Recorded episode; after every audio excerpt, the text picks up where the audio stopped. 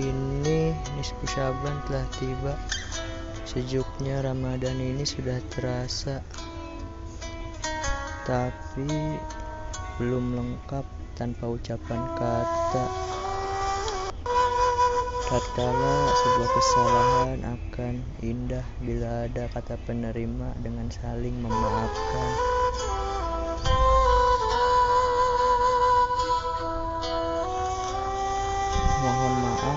atas kesalahan perbuatan yang kami beserta keluarga kami dilakukan. Maka dari itu, Hajar beserta keluarga mohon maaf lahir dan batin. Terima kasih. Mohon maaf bila ada kekurangan.